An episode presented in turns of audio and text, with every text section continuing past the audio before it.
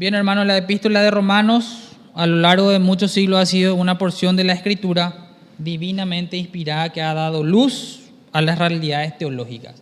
¿Sí? Eso lo podemos ver muy claramente desde el capítulo 1. De hecho, si ustedes quieren dividir el libro de Romanos, pueden mentalmente decir, bueno, del capítulo 1 al 11 es doctrina. Doctrina. Y desde el 12, ¿verdad? Al 16 es practicidad, es práctica. Y nosotros ya estamos en el capítulo 12, entonces vamos a hablar ya, como ustedes pueden ver en sus Biblias, de algunos tal vez dice deberes cristianos. Entonces, lo que hace el apóstol es de lo más profundo y teológico y doctrinario, ¿verdad? De las enseñanzas acerca de la culpabilidad del hombre, acerca de, que el hombre ni siquiera tiene una excusa, el más moral de los hombres inclusive es eh, condenado, inclusive aquellos que están sin ley, es decir, que no tuvieron la ley, así como nosotros, aún son eh, condenados por, por sus mismos corazones, porque está ahí escrito la ley de Dios en cada uno de nosotros.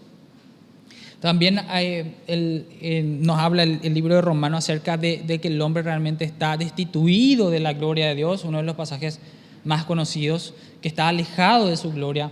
En los primeros capítulos vemos al hombre en una realidad bastante terrorífica en cuanto al juicio de Dios. Todos están expuestos al juicio de Dios y Dios, por lo tanto, como el hombre se alejó y decidió hacer mal delante de él, Dios les entregó a esa, a esa maldad. Simplemente dijo, bueno, vayan y obedezcan sus malos pensamientos. De esa manera adoraron los, empezaron a adorar cosas del cielo, de la tierra, de todas las cosas que podían ver, pero no adoraron a Dios. Eso es, eso es vamos a decir, la idea central de, que, de los primeros capítulos de Romanos. Pero si nosotros nos vamos prontamente al, al capítulo 5, vemos en el versículo 1, Dice, justificado por la fe tenemos paz para con Dios por medio de nuestro Señor Jesucristo. Después de haber expuesto claramente la realidad del hombre en cuanto a su pecado y al juicio de Dios, prontamente también el libro de Romanos nos, muestra acerca de la promesa en Abraham en el, capítulo 4 y cómo somos justificados en esa promesa en el capítulo 5, versículo 1. Justificado pues por la fe tenemos paz para con Dios. Del juicio pasamos a tener paz delante de Dios. Y todo esto por medio de nuestro Señor Jesucristo, por quien también tenemos entrada por la fe a esta gracia en la cual estamos firmes y nos gloriamos en la esperanza de la gloria de Dios.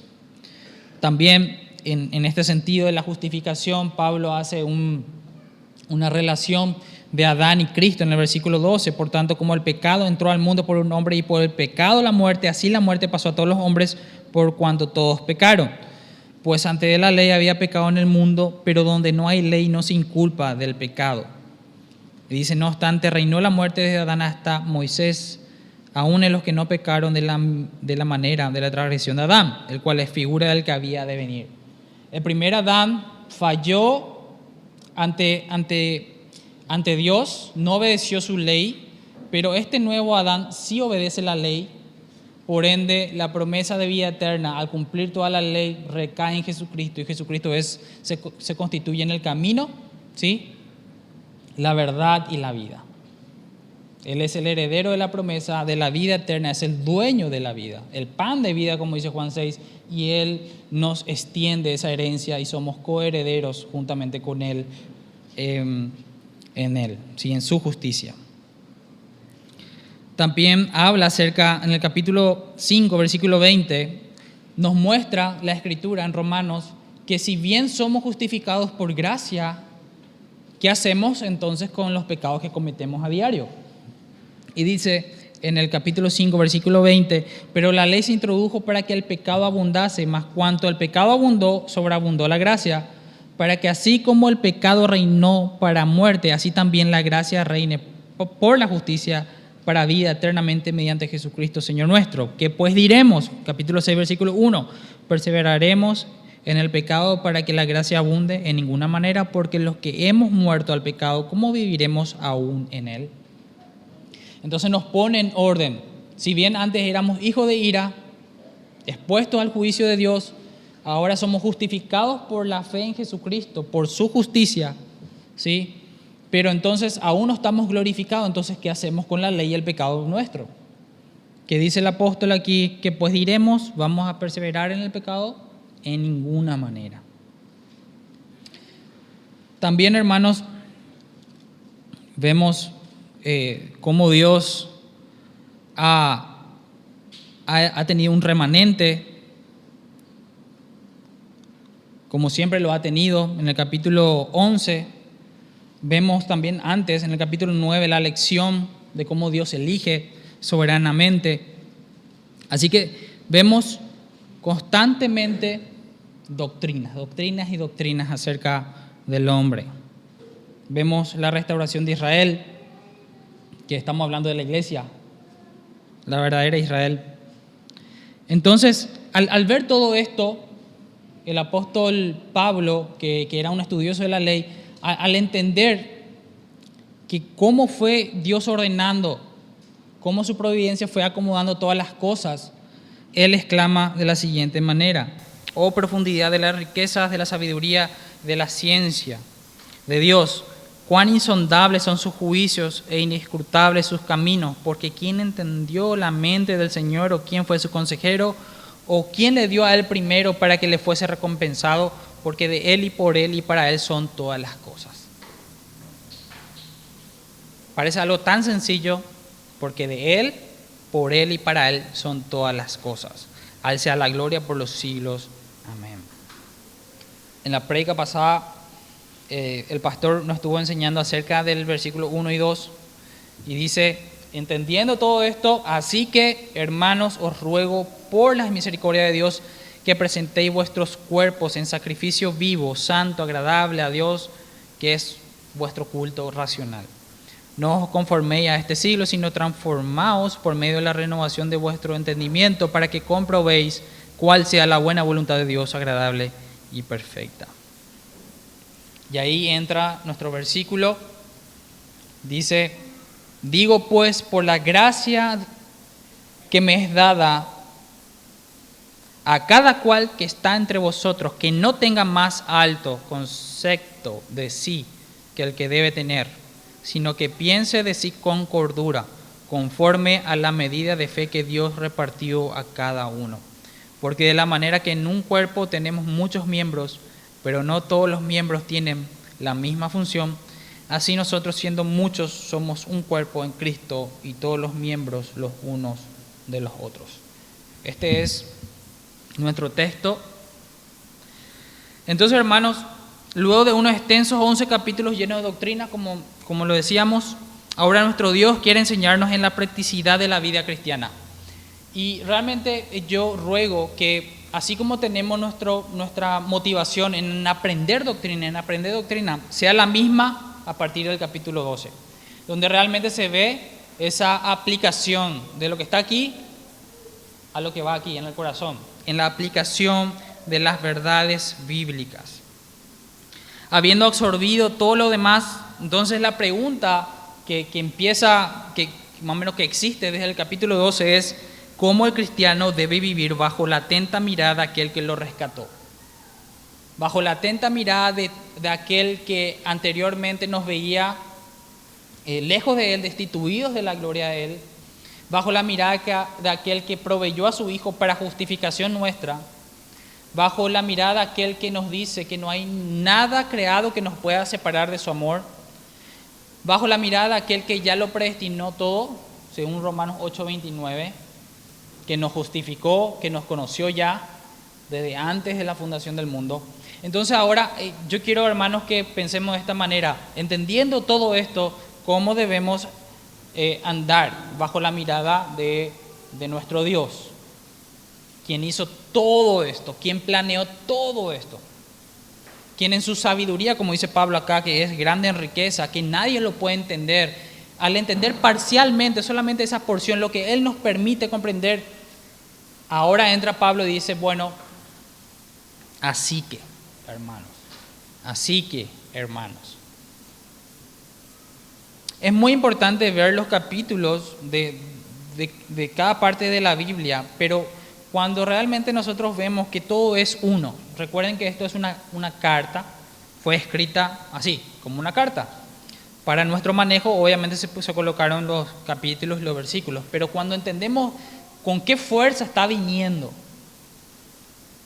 lo que está diciendo Pablo aquí, vamos realmente a, vamos a decir, a que nuestra ficha caiga y que miramos nuestra vida diaria de cómo estamos viviendo delante de este Dios. Entonces la pregunta imaginaria que podemos poner aquí es cómo el cristiano debe vivir bajo la atenta mirada de aquel que lo rescató. Luego que el apóstol Pablo, inspirado por Dios, enseñase a entender la fe, elevar el culto de una forma racional y renovar la mente, buscando a lo que le agrada a Dios, procede nuevamente a exhortar en cómo vivir dentro de la comunidad cristiana. Y dice, digo pues, por la gracia que me es dada.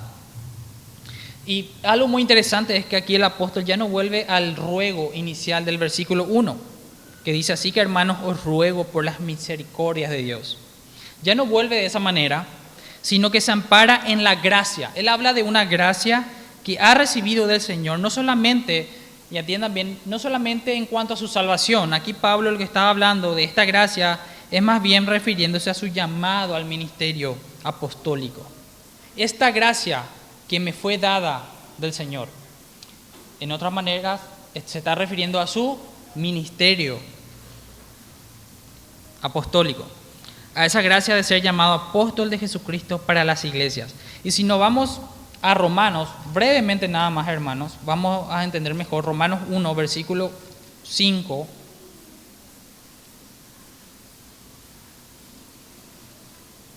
Dice, y por quien recibimos la gracia y el apostolado para la obediencia a la fe en todas las naciones por amor de su nombre.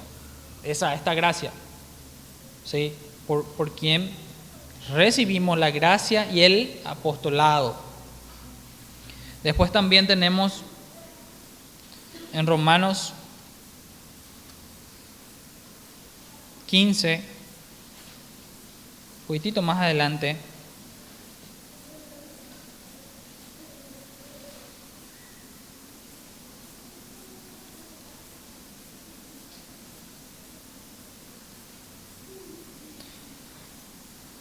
Romanos, sí, Romanos 1.5 simplemente era hermanos, disculpen. Entonces, en otras palabras, hermanos, es como que el apóstol dice, yo le digo esto como apóstol de Jesucristo. Lo que le estoy diciendo ahora, digo pues, es como que está diciendo, esto lo digo como apóstol de Jesucristo, por la gracia de Dios que me ha sido dada. Y en este punto, hermanos, es bueno resaltar que no es fácil, no es fácil decir a otro ser humano qué hacer de su vida, especialmente cuando tiene ese, ese contexto espiritual. ¿Se comprende? En este tiempo, en este contexto, el apóstol Pablo apelaba a una autoridad que fue dado por gracia a su nombre, a su persona, por Dios. Decía, bueno, yo, yo recibo esta gracia y yo ahora les digo a, a ustedes que anden de esta manera. Ahora, hoy en día, ¿saben cómo, cómo es en la iglesia?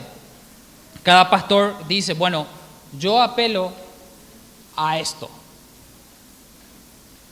Yo digo, hermanos, aquí dice que no debemos andar de esta manera y ustedes están andando de esta manera.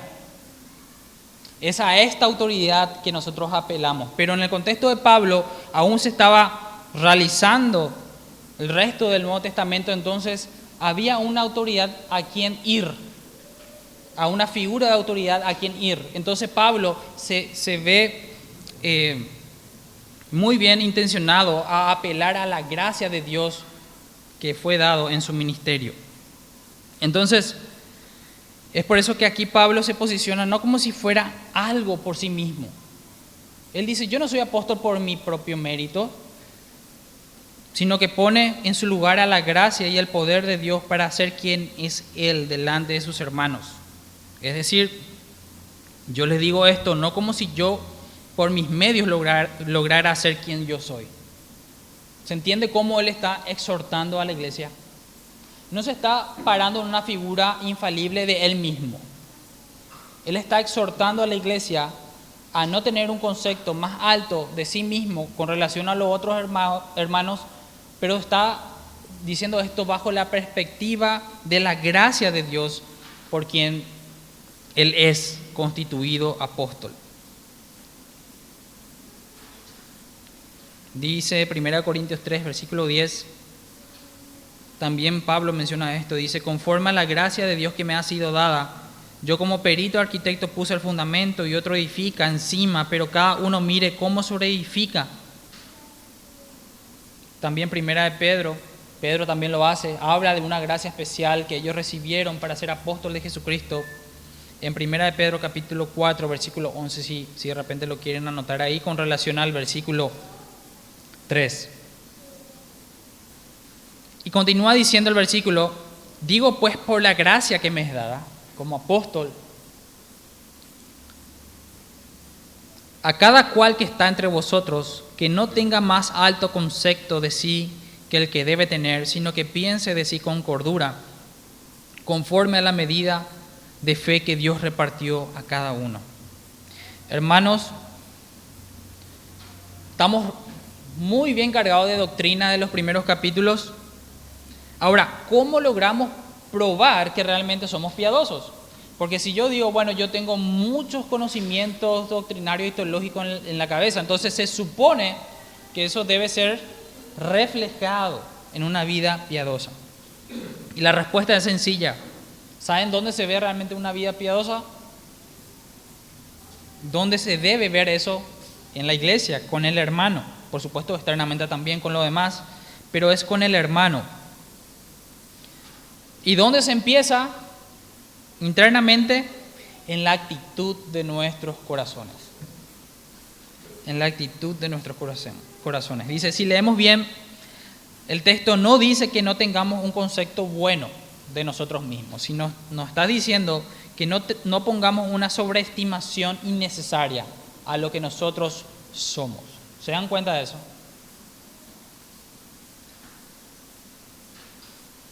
El carácter de la exhortación es sin excepción, porque dice también a cada cual que está entre vosotros. No hay distinción en esta exhortación que está haciendo aquí. Hermanos, cada uno de nosotros somos únicos. Eso debemos entender. Cada uno de nosotros somos únicos en el sentido de que cada uno tiene una personalidad, oficios, carácter, gustos diferentes. Cada persona es individual, pero en cierto sentido. en cierto sentido. Ahora bien, no hay únicos, no hay únicos en el sentido espiritual y en los términos de la fe bíblica. Ahí somos todos iguales. ¿Se dan cuenta? Estoy haciendo esta relación para entender algo mucho más adelante, pero quiero que estén atentos. Yo no soy igual que Mauro que está acá, ni Mauro es igual a mí. Él tiene una profesión, yo tengo otra profesión, él tiene otra formación, yo tengo otra formación. Pero yo sé que nos une algo en el cual no nos hace diferentes, que es en la fe bíblica, la fe en Jesucristo. ¿Se comprende? Entonces, teniendo esta perspectiva de cómo Dios mira a su iglesia y cómo nos ve a nosotros como un cuerpo, uno no puede levantarse espiritualmente y altivamente sobre su hermano, porque somos, somos, constituimos un cuerpo y somos iguales los unos a los otros. ¿Somos diferentes en cierto sentido? Claro que sí, cada uno tiene una formación diferente, carácter diferentes. Pero desde la perspectiva divina, eso debemos entender muy bien, desde cómo Dios ve a su iglesia, somos uno. De hecho, en la oración sacerdotal del Señor Jesucristo, en Juan 17, dice, yo pido que sean uno, así como tú y yo, Padre, somos uno. Todos, hermanos, indefectiblemente hemos recibido de la misma, de la misma gracia. Nadie fue mejor que otro en ese sentido. Nadie fue mejor cuando estamos muertos en nuestros delitos y pecados. Nadie fue mejor con, relación al otro hermano para alcanzar esta gracia, sino que Dios nos regaló de la misma forma. Todos hemos recibido el mismo regalo de la salvación. Entonces, Creo que esto se está bajando cada vez más. Cada vez me voy más hacia abajo. Entonces, hermanos, cada uno de nosotros recibimos una gracia, la misma gracia. Entonces, ¿se, se dan cuenta de la construcción que estamos armando? Al ser uno en la fe, al ser uno en la misma gracia y al estar unidos en Cristo, ¿cómo puede haber esa, esa altivez en nosotros? Siendo que Dios nos ve de la misma manera a todos. A todos se nos ha dado el don de la fe para creer en Jesucristo y a todos se nos ha perdonado por los mismos méritos, los cuales son en Cristo. Vayamos a, a Efesios capítulo 4 para entender un poquitito más de lo que estamos hablando. Efesios 4, versículo 1.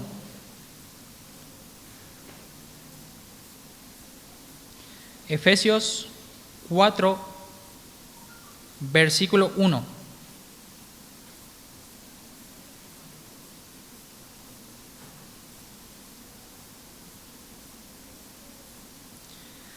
al versículo 7 dice, yo pues, preso en el Señor, os ruego que andéis como es digno de la vocación con que fuisteis llamados, con toda humildad y mansedumbre.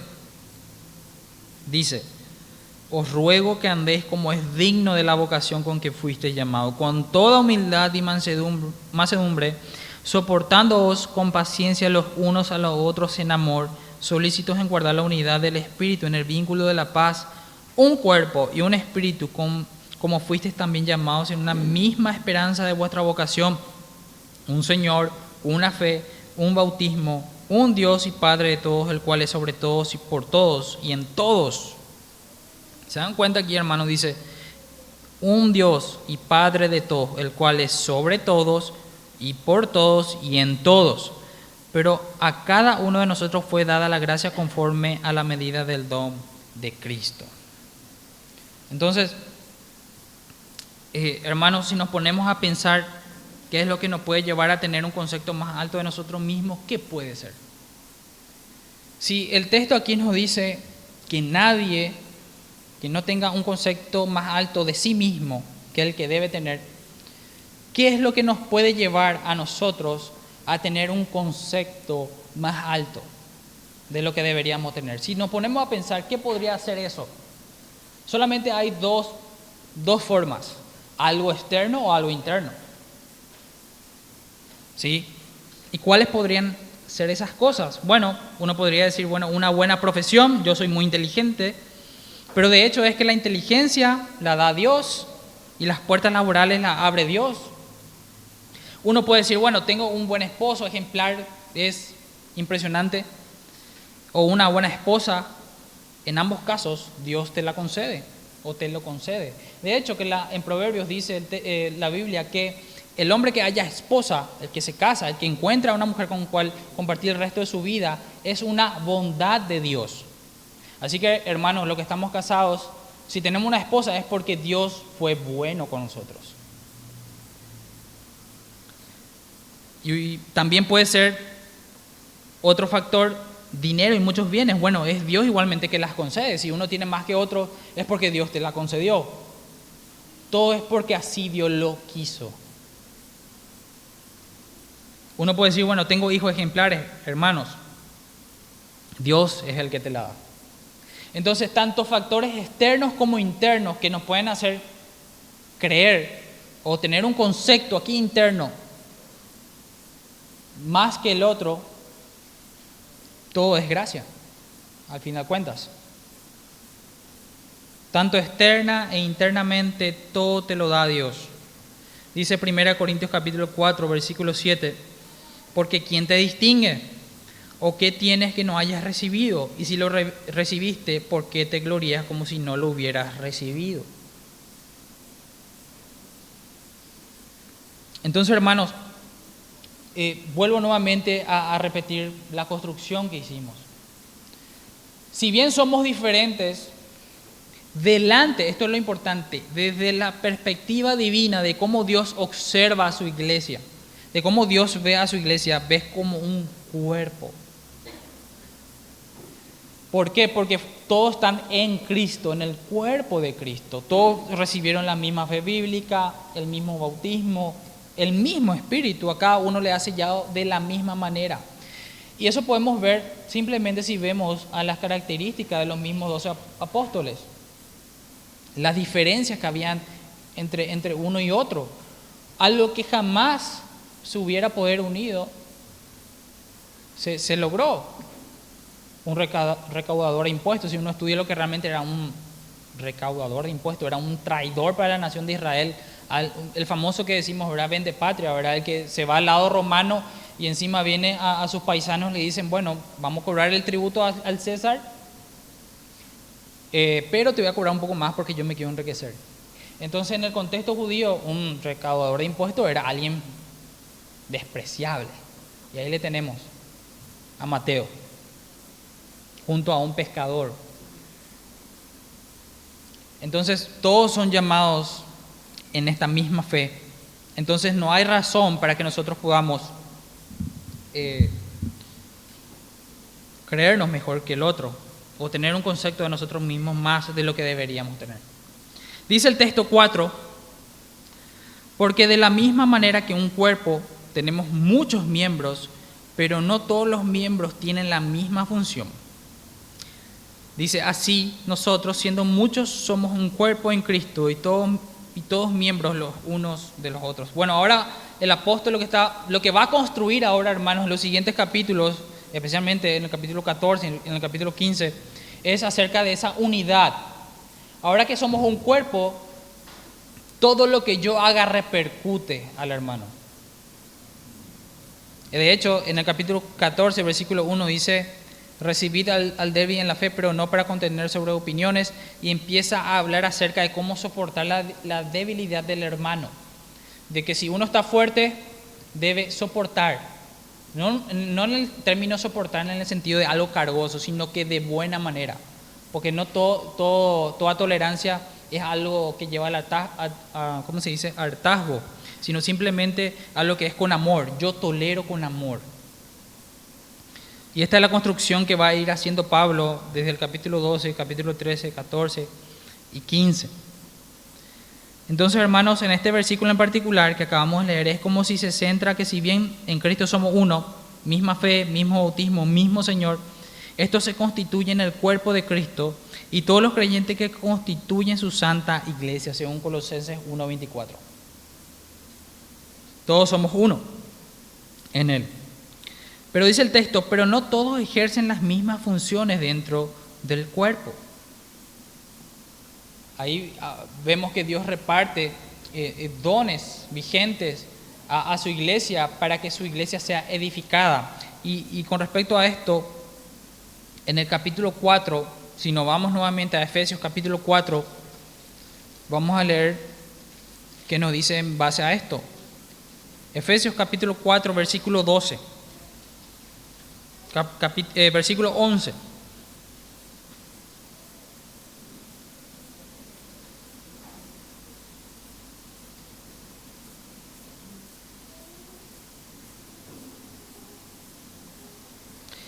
Dice Efesios capítulo 4, versículo 11, y él mismo constituyó a unos apóstoles en su momento, a otros profetas en su momento, a otros evangelistas, a otros pastores y maestros, a fin de perfeccionar a los santos para la obra del ministerio, para la edificación del cuerpo de Cristo, hasta que todos lleguemos a la unidad de la fe y del conocimiento del Hijo de Dios, a un varón perfecto, a la medida de la estatura de la plenitud de Cristo, para que ya no seamos niños fluctuantes llevados por doquiera de todo viento de doctrina por estratagema de hombres que para engañar emplean con astucia las artimañas del error, sino que siguiendo la verdad en amor crezcamos en todo en aquel que es la cabeza, esto es Cristo, de quien todo el cuerpo bien concertado, unido entre sí por todas las coyunturas que se ayudan mutuamente, según la actividad propia de cada miembro, recibe su crecimiento para ir edificándose en amor. Entonces vemos que cada creyente, eh, aquí en la escritura, dice que no somos el único, no somos único, no eres el único. Entonces no oses tener un concepto de ti mismo muy alto sobre tus hermanos. Si bien cada miembro de la iglesia tiene una función y Dios entrega cierta capacidad para que la iglesia sea edificada, en su momento dice el texto, eh, eh, levantó apóstoles y profetas, ¿sí? Hoy día tenemos pastores, tenemos evangelistas, hay, hay personas que realmente tienen ese don de evangelizar, que, que tienen esa, esa capacidad, ese don de poder entablar una relación eh, con la persona, de hablar, de, de romper el hielo, de que tiene una facilidad de palabras, que tiene ese carisma evangelístico, y hay otros que no. Hay otros que prefieren, bueno, voy a escribir el Evangelio, ¿sí? En un papel y voy a repartir porque no soy tan bueno hablando. Y esa es una realidad. Todos somos llamados a predicar, pero no todos tienen el mismo don, la misma facilidad que fue dada por Dios. Tal vez otros tienen la capacidad de enseñar a niños, que es algo realmente, me imagino que debe ser algo realmente un don de Dios, Para tener ese, tacto con los niños, esa facilidad de palabras, para que sus mentes puedan comprender algo tan, hermoso como el Evangelio. Hay personas que tienen facilidad para eso. Hay personas que tienen facilidad para enseñar la escritura. Hay, hay personas que tienen el don de servicio. Han negado del servicio. Hay diferentes dones que Dios reparte a su iglesia y, reparte a cada miembro del cuerpo, pero para que todo esté edificado, para que cada uno de nosotros contribuyamos para el crecimiento de la iglesia y para el crecimiento de la obra del Evangelio. Y, en esto uno no debe de caer de tener un concepto más, eh, más alto que el otro, porque al fin de cuentas delante de Dios todos somos uno. Si bien Dios entrega este don de evangelista a una persona y tiene esa facilidad, Dios entrega a otro el don de servicio. Para Dios es lo mismo. Simplemente son funciones diferentes. Entonces la escritura nos dice, no caigamos en ese error de tener un concepto muy alto por lo que hemos recibido.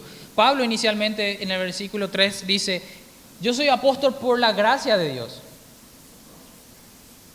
Ahora, ustedes son uno por la gracia de Dios. Y más adelante, en Romanos, podemos ver que el contexto realmente es ese. En Romanos eh, capítulo 12, en el versículo 6, no vamos un poquito más adelante, creo que voy a tocar ya otra prédica, pero simplemente para, para mencionar, dice, de manera que teniendo diferentes dones según la gracia que nos es dada. Eh, hasta ahí digo, ¿sí? Pero esa es la línea que, que nos está marcando aquí en la escritura. A cada miembro se le da ciertos dones según la gracia de Dios, pero todos son un cuerpo.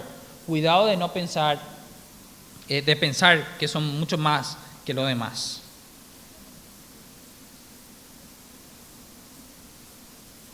Dios inspiró a Pablo, muy curiosamente y muy interesante es como Dios inspiró a Pablo constantemente a que realizara estas analogías de cuerpo. Lo hizo lo hizo en la epístola de Corintios, lo hizo en la epístola de Efesios, aquí en la epístola de los Romanos y en Colosenses. Si nosotros revisamos cada una de esas epístolas, vamos a encontrar que Pablo constantemente se refiere al cuerpo, a la iglesia como cuerpo. Y a Cristo como su cabeza. Y sabiamente lo hizo ya que una parte del cuerpo, estirpada, perece. De igual manera, hermanos, no podemos desear ser cristianos y estar alejados del cuerpo de Cristo.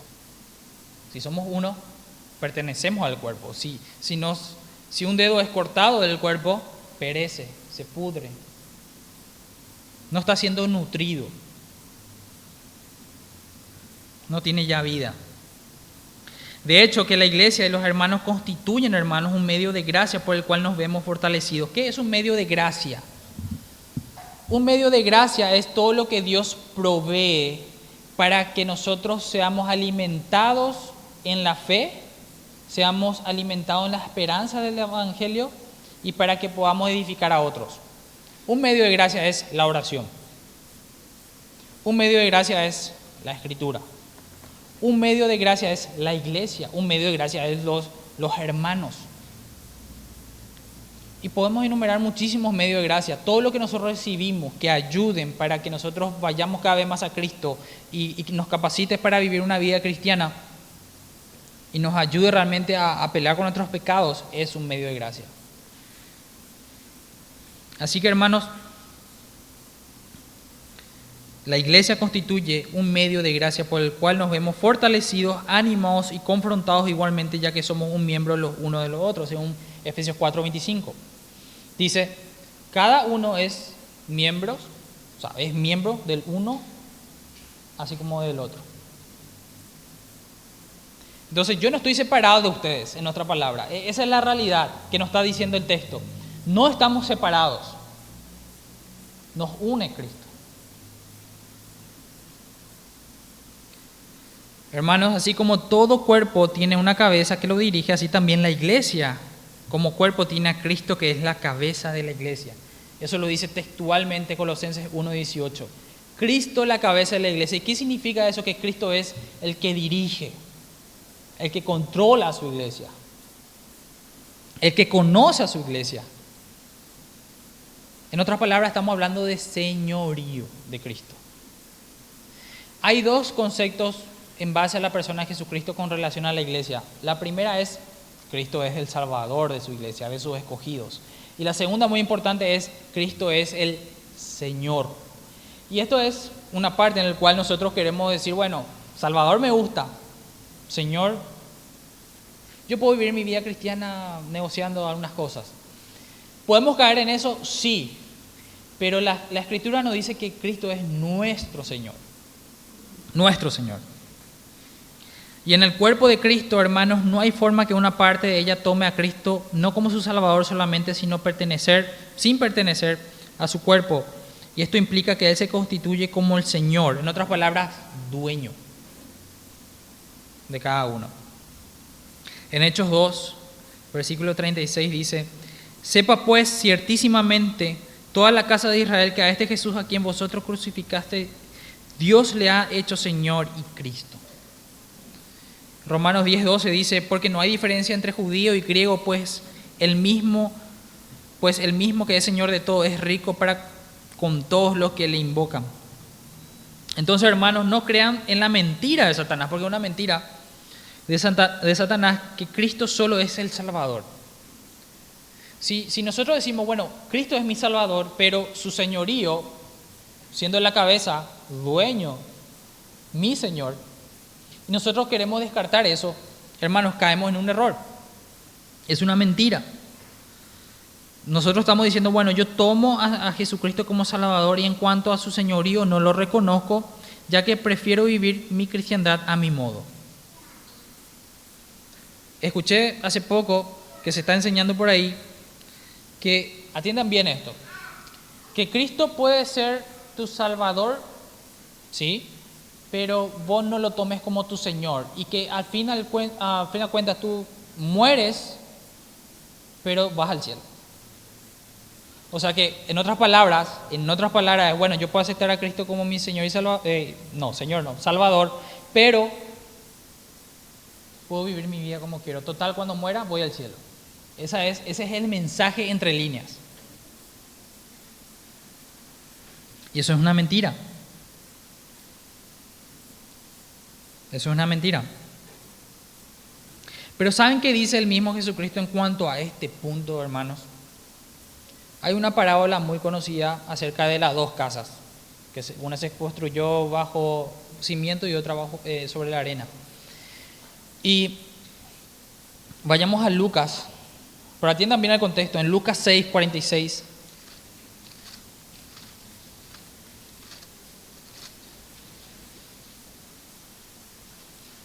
Vemos los cimientos.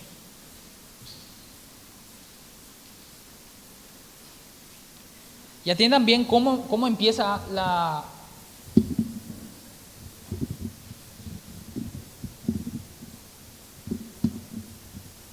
la parábola.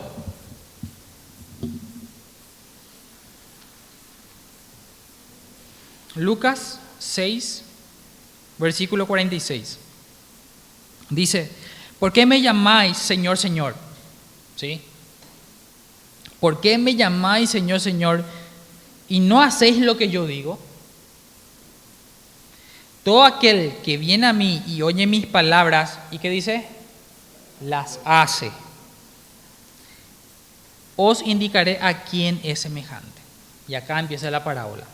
Todo aquel que dice que viene a Jesucristo, lo toma como su Salvador y obedece sus mandamientos, es semejante a esto.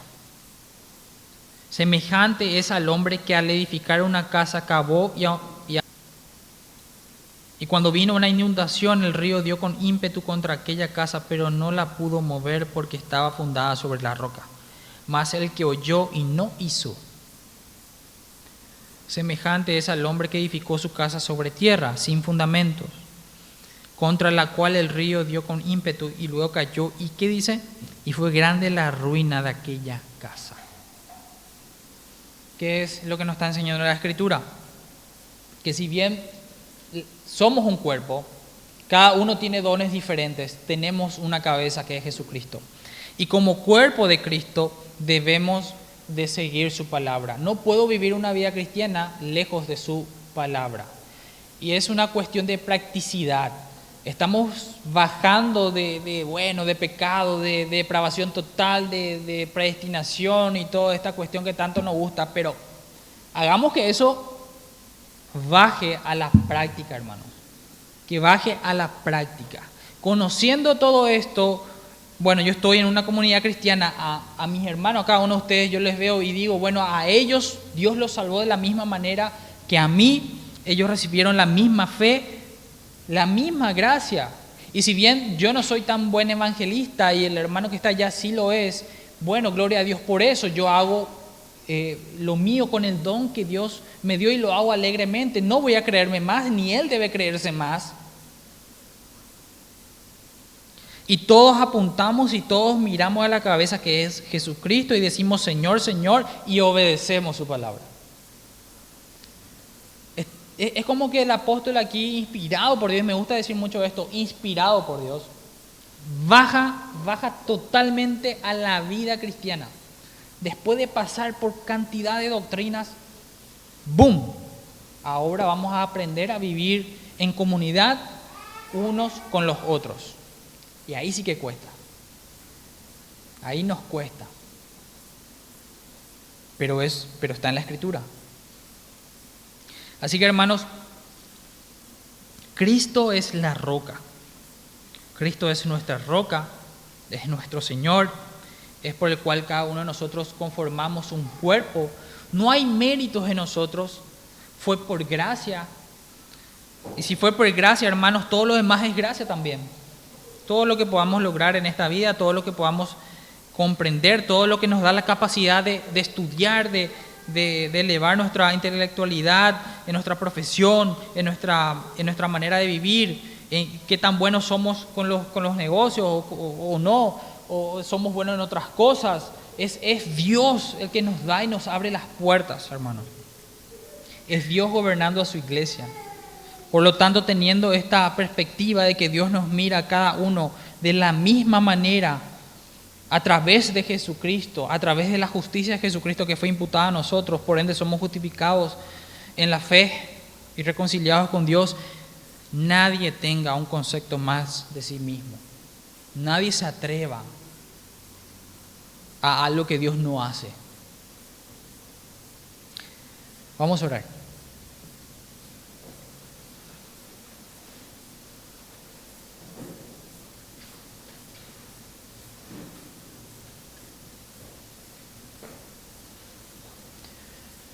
Padre Santo, ayúdanos, Señor,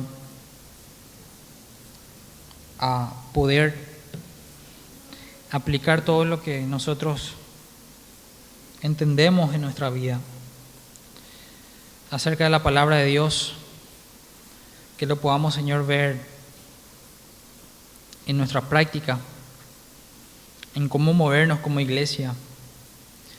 Ayúdanos, Señor, a tener un, corazón humilde delante de ti y por sobre todo, Señor, también con relación a los hermanos. Que tengamos, Señor, la correcta interpretación de que como un cuerpo todos somos uno y tú eres nuestro Señor. Estamos aquí, Señor, para darte culto, entendiendo todo esto. Y con tu Santo Espíritu, Señor, te pedimos que nos guíes en cada paso, Señor, de nuestra vida, que corrijas nuestros caminos, que nos enseñe nuestros pecados, que podamos, Señor, de esta manera ser realmente, como tu palabra lo dice, esa nación santa, ese pueblo escogido, Señor, apartado para tu gloria. Ayúdanos a glorificarte correctamente, Señor, a no escatimar nada y tampoco negociar nada, Señor, en nuestra vida, a no poner a no ponernos a nosotros mismos sobre, sobre los demás, sino que con ese amor servicial con que tú llegaste al mundo, Señor, para salvarnos, de la misma manera podamos hacerlo, Señor, con cada uno de nuestros hermanos, porque somos un cuerpo. Toda la gloria sea para ti, Señor. Y gracias, Padre, por tu evangelio. Gracias, Padre, por nuestro Señor Jesucristo, por el cual estamos aquí. Todo es por Él, Señor, y para Él. A ti sea la gloria, Señor. Amén.